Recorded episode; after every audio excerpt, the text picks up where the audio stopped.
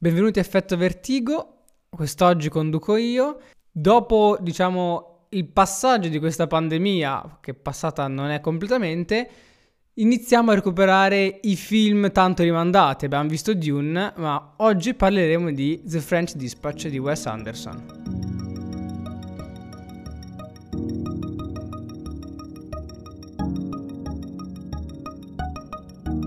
Allora, è uscito The French Dispatch di Wes Anderson, film per alcuni attesissimo, per altri non così tanto atteso, un po' presi per lo sfinimento e iniziamo subito a ascoltare la trama in breve che questa volta ce la dirà Tommaso.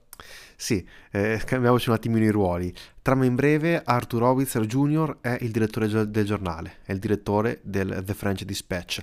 Muore improvvisamente per un attacco di cuore e, stando al suo testamento, la pubblicazione del giornale viene sospesa eh, creando un ultimo numero di addio.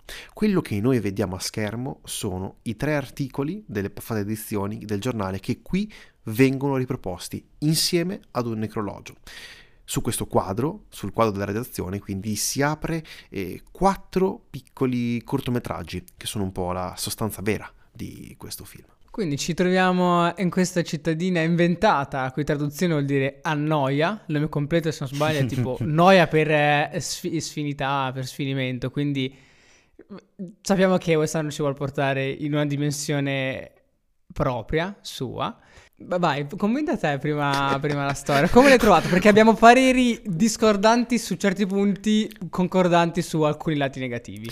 Ok, eh, partiamo subito da una cosa. Eh, il, secondo me posso andare a racchiudere tutto il pensiero, che poi andrò magari a spiegare meglio le, durante la puntata, in poche parole. Esteticamente è bellissimo, però ti accorgi, o perlomeno io ho sentito, che ad un certo punto mi è mancato il film. E si nota come, puntando proprio all'estetismo più esasperato, questo è un film alla Wes Anderson, questo è Wes Anderson purissimo che diventa ancora più eh, lui, ancora più di quello che si aspettano i fan incalliti, quelli che lo amano profondamente. Però facendo ciò, secondo me, si dimentica proprio la sostanza del film, si dimentica la storia, si dimentica i personaggi, si dimentica una parte importantissima di quello che l'ha fatto diventare Wes Anderson. E inoltre il film ha molto annoiato. Cioè ho trovato le quattro storie abbastanza noiose ne salvo solamente una che è quella finale dove si tratta del, dell'Escaffier il cuoco tenente quella è veramente interessante. Le altre tre ho fatto veramente difficoltà a non solo a capirle, ma proprio a, a, a, non annoiarmi, il che è una cosa secondo me abbastanza, abbastanza, grave. Però devo dire che visivamente secondo me è il miglior Wes Anderson che abbiamo visto. Quindi abbiamo questo, questo controaltare, una storia che secondo me non è di livello, unita a un'estetica mo- forse la migliore di Wes Anderson della sua carriera. Tra l'altro, non vorrei soffermarmi troppo su quello che è eh, questo regista perché abbiamo fatto una, una, monografia, tra l'altro mi sembra sia uno dei nostri primissimi episodi, quindi vi consigliamo di andare a recuperare anche per capire quanto cavolo eravamo diversi, giovani e registravamo al caldo in, in campagna. Adesso magari speriamo che la qualità audio sia migliorata perché vorrebbe dire che qualcosina almeno negli anni abbiamo fatto. Ma torniamo su The Francis Patch.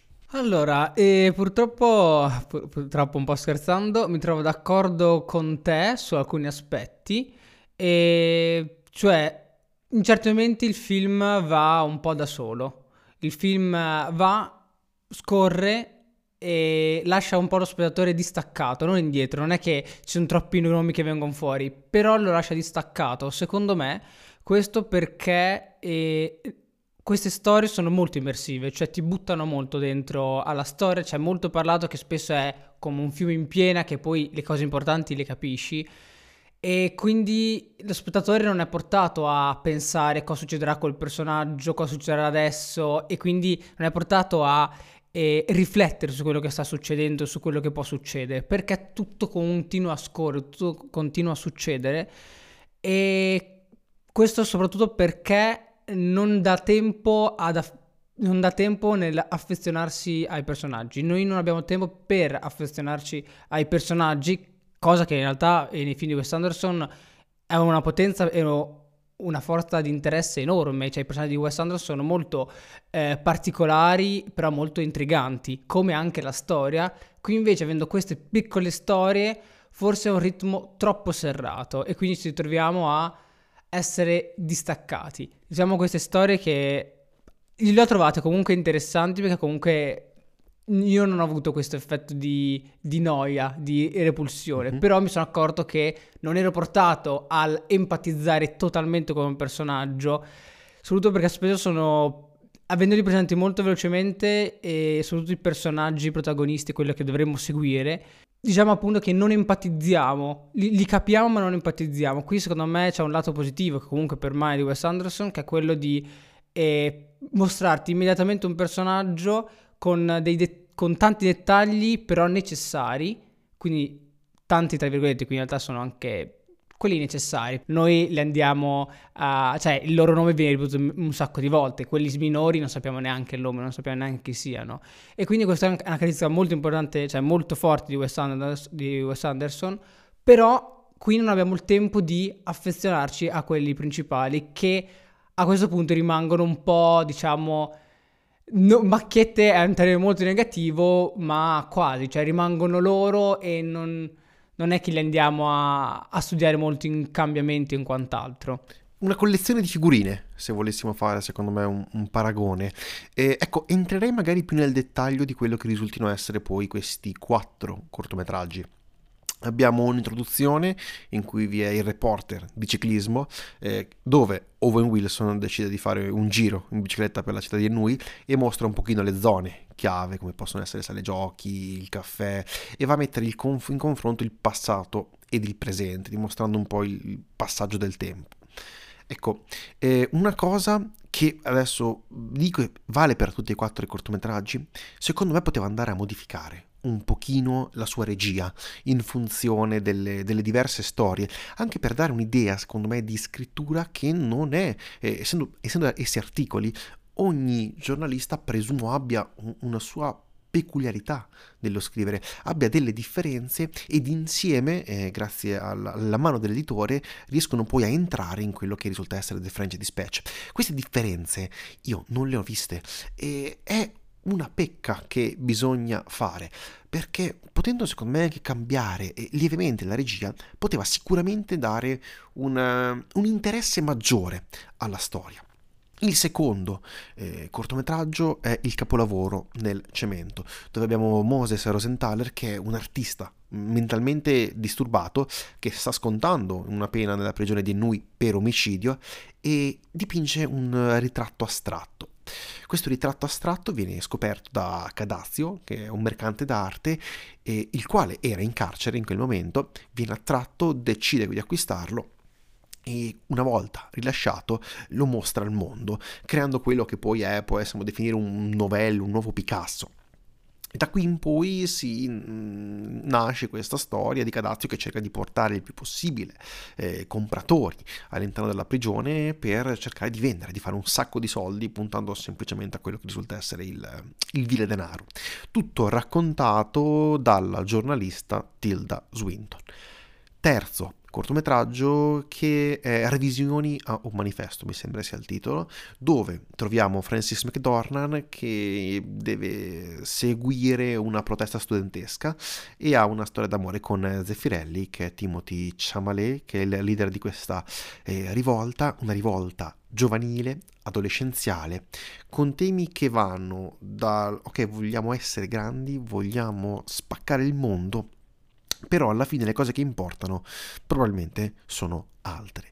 L'ultimo, quello più bello, è la sala da pranzo privata del commissario di polizia, dove un fantomatico cuoco bravissimo, il tenente Nescaffier, è terribilmente bravo, tanto bravo che tutti vogliono assaggiare i suoi. Il, il commissario di polizia una volta si ritrova con il figlio rapito e da qui nascerà questa caccia ai criminali eh, nel quale poi entrerà a far parte anche il tenente Nescaffier essendo lui un poliziotto e dovendo fare la sua parte per liberare il ragazzo. Ecco, questo cortometraggio secondo me, anche per la durata, perché alla fine credo che sia un, insieme a quello del capolavoro nel cemento il più lungo, è quello più bello. Inoltre è quello in cui si va a notare, secondo me, una, una di piccola differenziazione, perché vi sono delle parti in animazione. E sappiamo che Wes Anderson è molto bravo quando si tratta di animazione, la inserisce in eh, maniera veramente, mm, veramente ben riuscita.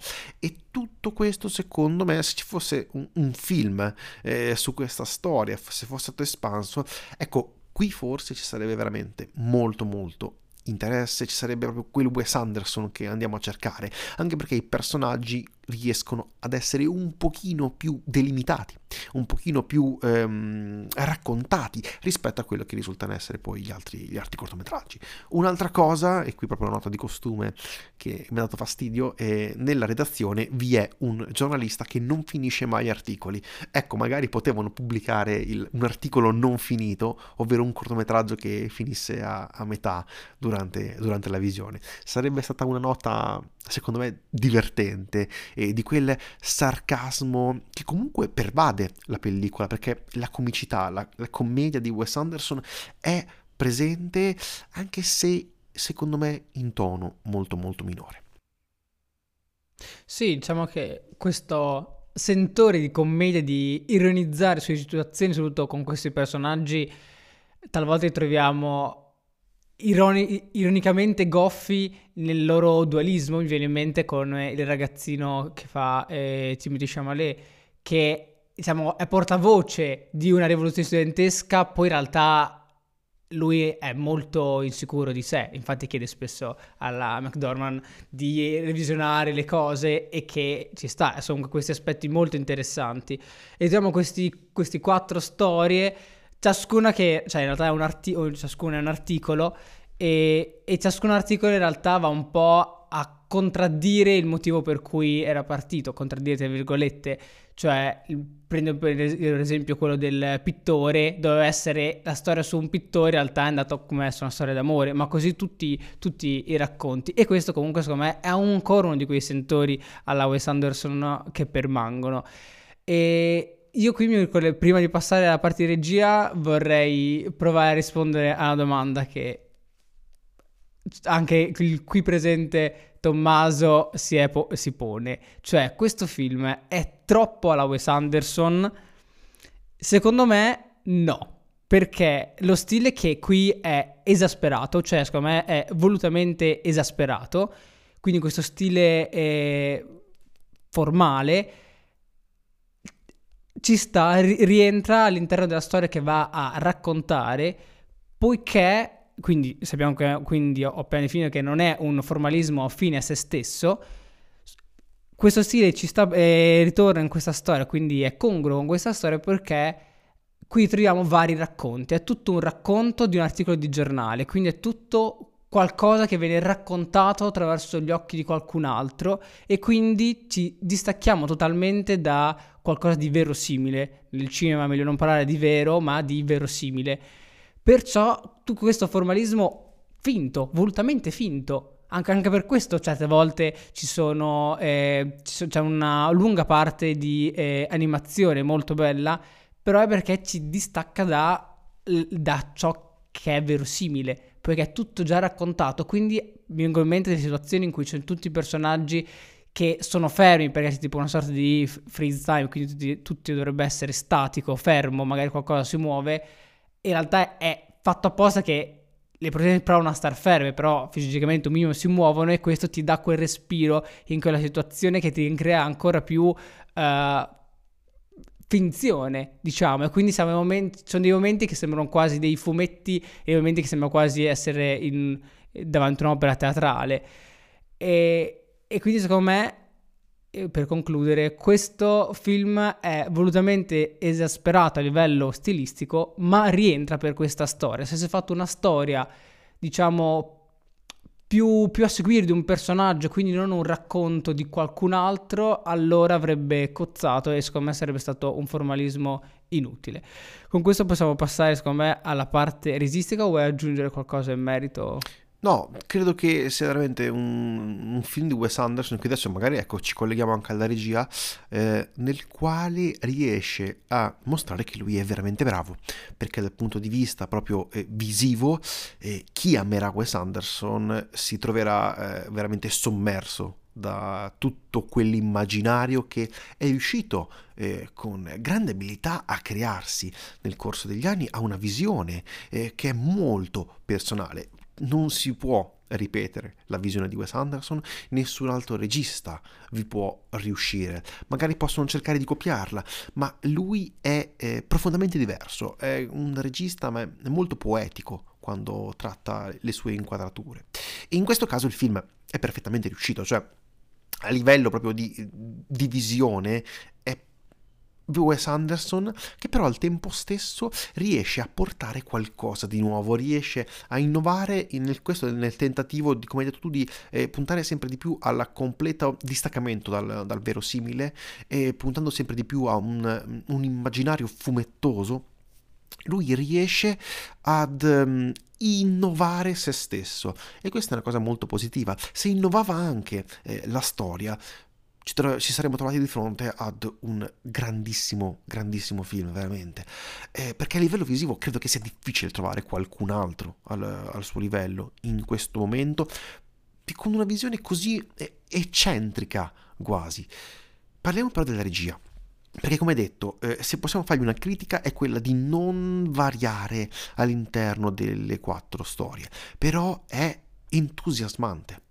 Quello che vedi a schermo è bellissimo perché eh, riesce a mischiare eh, tanti temi, tanti temi registici, tanta grammatica che lui ha già mostrato nel tempo, ma al tempo stesso vi aggiunge qualcosa di nuovo aggiunge qualcosa di nuovo al montaggio, aggiunge qualcosa di nuovo ai dialoghi. Vi è un bellissimo eh, dialogo tra Benicio del Toro e Lia Seydoux eh, quando si trovano, si trovano, in carcere eh, che mi ha particolarmente colpito per come è stato girato, per come è stato montato. Certo, parliamoci chiaramente eh, lui i dialoghi tendenzialmente li gira con tre telecamere poste a quelli che risultano essere a 180 gradi, nei, nei lati più, nei punti più estremi per quello che poi è la legge del, um, del campo. Uno al centro, ben preciso e simmetrico, e due sui, diciamo, a 90 gradi. Dal, dal, centro. Sì, sulla direttrice dei due personaggi che parlano. Esatto. E questo è un tema che abbiamo sempre ritrovato, ma la cosa più interessante secondo me, tornando proprio su Benicio del Toro e Lea Seydoux, quando sono sdraiati per terra e li riprende dall'alto scambiando le inquadrature con uh, un montaggio perfettamente riuscito. Se fosse riuscito a mantenere lo stesso livello anche per la storia, mannaggia, mm, la vedo più come un'occasione sprecata e questo mi fa abbastanza arrabbiare perché lui è tecnicamente bravissimo. Sì, infatti sento molto nelle tue parole un po' di rammarico per le potenzialità non sfruttate in questo film. Tant'è, partendo, come hai detto te, la storia c'è se faceva meno storie oppure il film più lungo e dava più tempo alle storie era molto meglio, ma anche per quanto riguarda l'attenzione. Io per quanto riguarda la regia, eh, poi parliamo di una piccola critica sul quantitativo di attori e personaggi, ma cosa ci pensi te? E avrei degli, degli elogi e delle critiche. Parto prima con alcune critiche e tra... Prima di tutto, eh, prima delle... La prima critica che gli faccio è che e andiamo molto sul tecnicismo, state pronti. E molte inquadrature sono uh, frontali, quindi con tutta attenzione al centro, perfettamente simmetriche, però da questo tipo di inquadratura lui è bloccato a usare spesso i raccordi sull'asse. Cosa sono? Un raccordo è il il passaggio da un'inquadratura a un'altra e il raccordo sull'asse sostanzialmente è la camera viene mantenuta nella stessa posizione, bisogna soltanto cambiare l'ottica e la camera, cioè è importante che il punto della macchina presa rimanga lo stesso, se no questo piccolo cambiamento lo percepisci. Se non sbaglio alcuni fanno lo stesso processo però avvicinando la camera qui non lo, non, eh, di solito è più difficile perché rimane nella stessa asse della camera, quindi di solito si cambia soltanto ottica e qui usa molto ottiche zoom, quindi non so se sono zoom, ecco, quindi non so se sono zoom oppure sono dei crop post, perché guardando le ottiche che ho utilizzato non mi sembra aver visto troppe ottiche zoom, però vabbè. E chiudiamo questa parentesi di tecnicismo e dicevo, facendo molto i raccordi sull'asse, che è un raccordo molto forte, perde di potenza e, e talvolta non ci sono. Non, non, riesce benissimo, secondo me. E altra critica, sempre per quanto riguarda il linguaggio, la grammatica registica, è che soprattutto quando c'era mm, Tilda Swinton che stava parlando al pubblico, ci sono inquadrature che non hanno i 30 gradi. Cosa sono i 30 gradi? E. Ferma se sono troppo tecnico. No, no, no, allora, prego, basta che spieghi tutto. I, sì, sì, i 30 gradi, sostanzialmente quando noi facciamo un'inquadratura a un soggetto e poi facciamo una seconda inquadratura allo stesso soggetto con una scala molto simile, quindi non passiamo da un campo larghissimo a un primo piano, perché sono molto diverse, però magari da un primo piano a un mezzo busto, diciamo, o sì, a un mezzo busto, teniamolo come esempio, se ci sono almeno 30 gradi di differenza tra le, eh, due, due, direzioni del, della macchina da presa, quindi cambiando la, la, la, posizione della macchina da presa, il nostro cervello percepisce che c'è stato un cambiamento nello spazio, quindi va a mappare ciò che vede di nuovo, che può essere un'altra parte del soggetto e l'ambiente circostante. Se è meno di questo 30 gradi, quello che cambia non è a sufficienza a far percepire questo cambiamento nel nostro cervello, perciò ci sembra che non si è cambiato niente, ci è cambiato qualcosina, qualcosina ma non abbastanza da farci, eh, diciamo, ristudiare la situazione. Questo, qui possiamo andare in uh, pensieri molto interessanti per il quale il cervello durante un film deve essere sempre mantenuto alla ricerca di qualcosa, nel vedere e studiare qualcosa. E vabbè, lasciamolo stare che sono inizio a criticare certi film. Ehm, passiamo ai lati positivi. Queste, passiamo ai lati eh, positivi. In realtà avrei anche un'altra critica, l'ultima, che però è più verso... è proprio... Non lo so. Vai, demolisci Praticamente. Vorrei fare presente certo. che eh, a livello di votazioni io ho dato, sono stato molto più basso rispetto, rispetto sì, a te e tu so, lo stai demolendo. Perché io lo, lo, lo scatto analizzare con... Proprio in modo molto meticoloso. L'ultima, una, l'ultima critica dello registico che gli faccio, e se non sbaglio anche l'ultima critica che gli faccio al film, è che eh, ci sono in, in, due momenti c'è uno split screen, possiamo considerarlo. In realtà sono tre, però quello del uno è il primo racconto, che quello lì beh, è bellino, non, non mi dà fastidio. Ci sono due eh, split screen, in realtà è un momento dove dare le mazzette alle guardie del carcere e un momento in cui c'è spiegazione del piano nel diciamo, nell'ultima storia, quella del commissario. Il commissario spiega e nell'altra parte vediamo che ci sono i piatti preparati. Tra l'altro lì c'è anche un uh, voice over, se non sbaglio, in uh, francese e quindi ci sono anche dei titoli, di, dei, dei sottotitoli.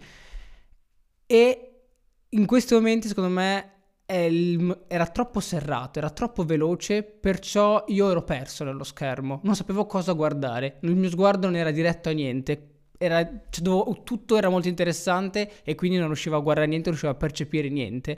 E questo mi ha dato molto fastidio, soprattutto nell'ultimo caso che c'erano anche i sottotitoli.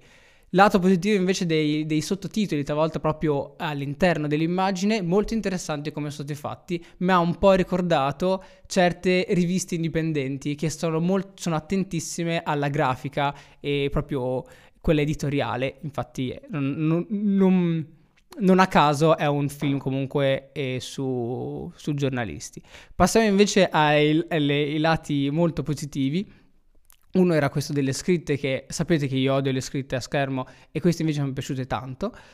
Una cosa molto importante che io ho notato, poi non so se è tanto un mio giro mentale, ma o è realmente così, c'è un momento nella storia uh, degli studenti, della rivoluzione degli, della rivolta degli studenti, che tutto il macchinario perfetto uh, di Wes Anderson viene messo in pausa e si procede con un altro linguaggio. È quando, eh, non so se posso fare spoiler, facciamo, non lo dico così non faccio spoiler, uh-huh. sto migliorando. C'è un momento in cui la camera se, o, o, è, secondo me è una camera a spalla o comunque un, un qualcosa di stabilizzato non proprio stabilizzato alla perfezione, volutamente, infatti secondo me era una camera a spalla, e poi magari sbaglio di brutto, e in cui tra l'altro all'inizio di questa, di questa sequenza all'interno della scena eh, si avvicina tra l'altro a un personaggio fermo e quindi sappiamo che con una camera a spalla, con qualcosa di non stabilizzato, quindi non una steady che si avvicina a un soggetto fermo, lo sentiamo tantissimo questo, questo movimento. E, e, qui ci sono dei momenti, proprio ci sono 3-4 inquadrature che vediamo che non è, è, importante il soggetto e non lo sfondo che sia tutto perfetto. Infatti, se tu vedi le linee, sono, cioè, perdono l'ortogonalità, quindi perdono la perfezione che fino a quel momento ci aveva abituato. E c'è questo momento particolare e io ho cercato anche di darmi una, una risposta, eh, cioè che quel momento è un momento più verosimile, ve- quasi vero, diciamo, che vuole comunicare qualcosa di, di vero, di, di forte.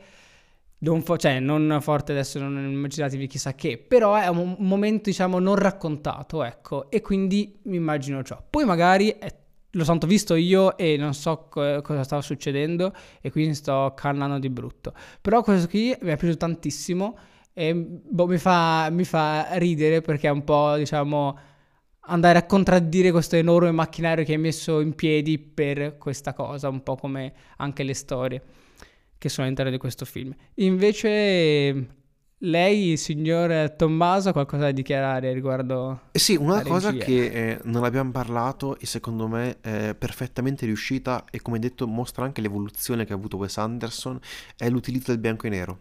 Eh. Io volevo, volevo, volevo, tenerla per la parte diciamo più di fotografia, però diciamo che è il momento ideale per tirarla fuori, prego. Sì, anche perché stiamo finendo, Ormai. siamo verso la fine dell'episodio, quindi credo che sia eh, un momento opportuno. Ecco, il bianco e nero eh, lo riesce a fare, è incredibile, riesce a mantenere eh, gli stessi, eh, la stessa sensazione che danno i suoi colori eh, quando sono eh, presenti in, in, tutto il range.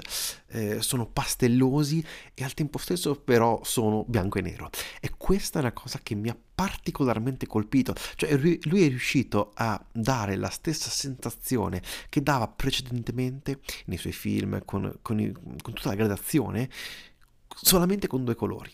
E il film è particolarmente interessante proprio per queste parti. Particolarmente interessante per il bianco e nero, perché è qualcosa di raro da vedere al cinema al giorno d'oggi. Concordo pienamente, il bianco e nero è bellissimo. Tutta la pasta, si dice pasta, diciamo è difficile spiegare cos'è la parte di un film, quindi non lo farò, cercatevelo. per una volta non ve lo spiego. Sembra tutta la sensazione che ti dà. Cioè, praticamente c'è la contrapposizione di immagini molto nitide. Alla fine lo sto spiegando comunque. Immagini molto nitide. Per esempio, eh, il lago delle oche selvatiche è molto nitido.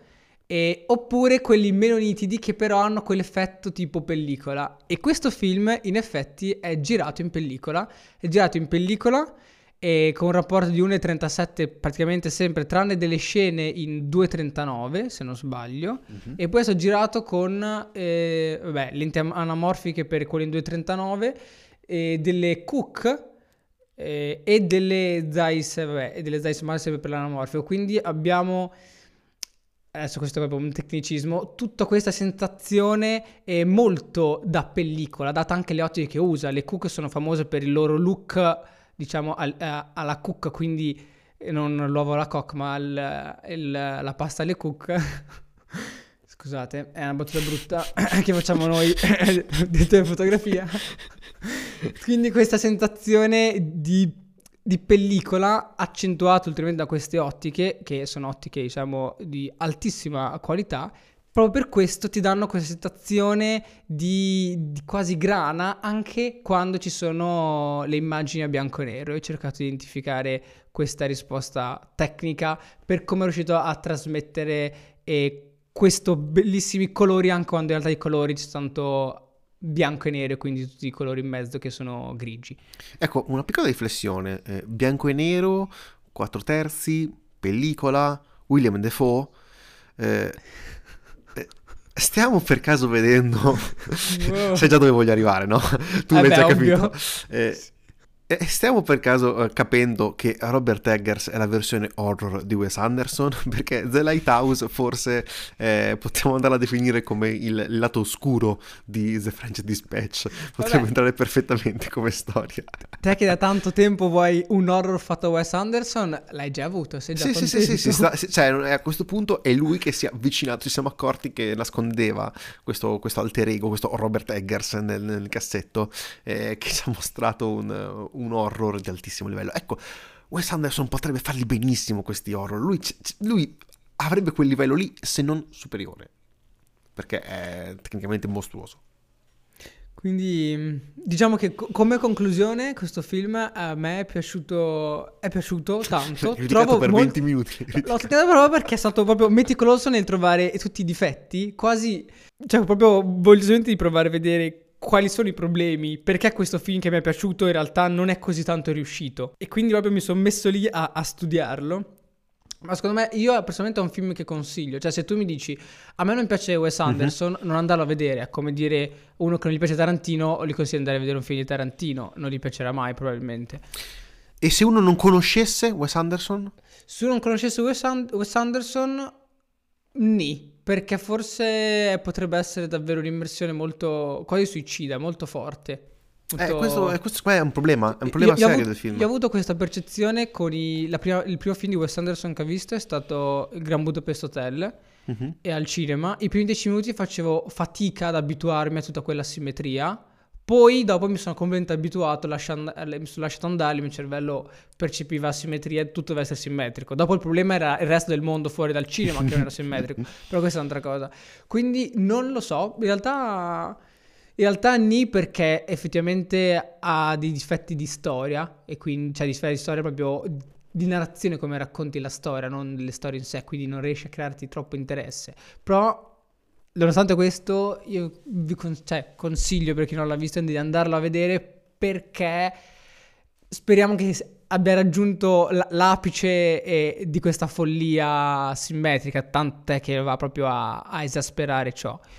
E sempre in conclusione, ehm, io andrei un po' a a considerare un, una riflessione che ho, ho, letto, ho trovato in giro di alcuni, alcune persone che si lasciano andare un pochino più sulla critica rispetto a me. Cioè, secondo alcuni, questo film è che nella storia ha molti legami con la morte o con qualcuno che rischia la morte e potrebbe essere la degna, degna conclusione, quindi diciamo un atto di morte e per questo stile a questo livello esasperato e quindi si lascia un po' una speranza che il prossimo film eh, non, sia, non sia così all'interno di questo macchinario di perfezione che secondo me in questo film ha raggiunto il massimo, quindi è inutile continuare per questa strada. Ovviamente Wes Anderson, quindi mi stupirebbe se nell'arco di due anni, quindi una pandemia, gli ha fatto completamente cambiare stile, però magari potrebbe tornare qualcosa tipo non so, il treno per Darjeeling o, o anche Murray's Kingdom, che secondo me era ancora qualcosa di, di non così forzato. Ovviamente dipende molto dalla storia. Di, così è una speranza che lo scoprivo molto a breve, poiché ancora prima dell'uscita in America di questo film, lui aveva già finito di girare il suo prossimo film, che è Asteroid City, che è una commedia romantica e dicono sia ambientata ai giorni nostri. Io non ho trovato nessuna immagine riguardante a questo film, anche se ci speravo per riuscire a, diciamo, a avere risposta a questa mia speranza di possibile cambiamento. E invece dovrei aspettare che uscirà al cinema. Il fatto che sia una commedia romantica mh, mm, mi lascia pensare che potremmo trovarci di fronte di nuovo a un altro film di Wes Anderson e probabilmente va anche bene così, eh, perché molte persone vanno in sala e si aspettano questo tipo di esperienza.